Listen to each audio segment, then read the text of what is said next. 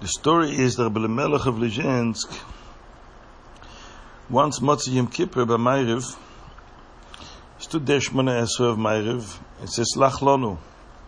He thought to himself, why am I saying Slach Lonu? We just finished Yom Kippur, we fasted 24 hours, 26 hours. Ne'ilim, we did Tshuva. right after Yom Kippur, we say again Slach Lonu. When did a Jew have time to do Averis, commit any sins between Yom Kippur and Ma'ariv of Motzei Yom Kippur? So Rebbe Melech started thinking about it. He went through an intensive process of introspection and he came up with 400 Averis that he committed between the Ila and the Ma'ariv of Motzei Yom Kippur. 400 Averis that he found that he had.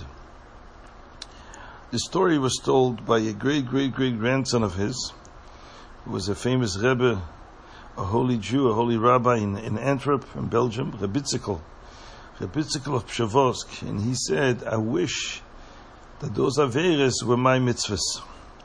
The Averis Rebbe Melech found in himself and Motzei Yom Kippur before Ma'ariv that he had done between the Ila and Ma'ariv, I wish those Averis would be my mitzvahs.